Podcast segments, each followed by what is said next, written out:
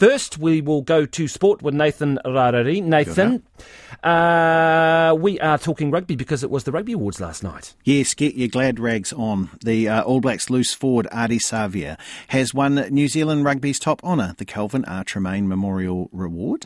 Loose forward Liana Mikaele Tu'u, uh, Tu'u sorry, uh, was named Black Ferns Player of the Year, and World Series winning All Black Sevens won Team of the Year, while Black Ferns coach Cory Sweeney was named Coach of the Year.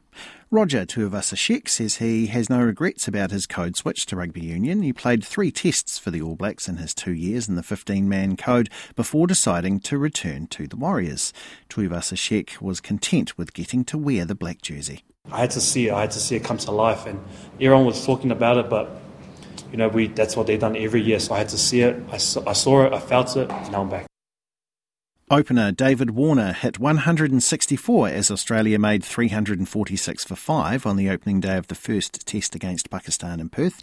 And the New Zealand men's squash team has been beaten 2 1 by the United States in the round of 16 at the World Teams Championships in Tauranga. Koinanga Purungo Hakina That's your sports news.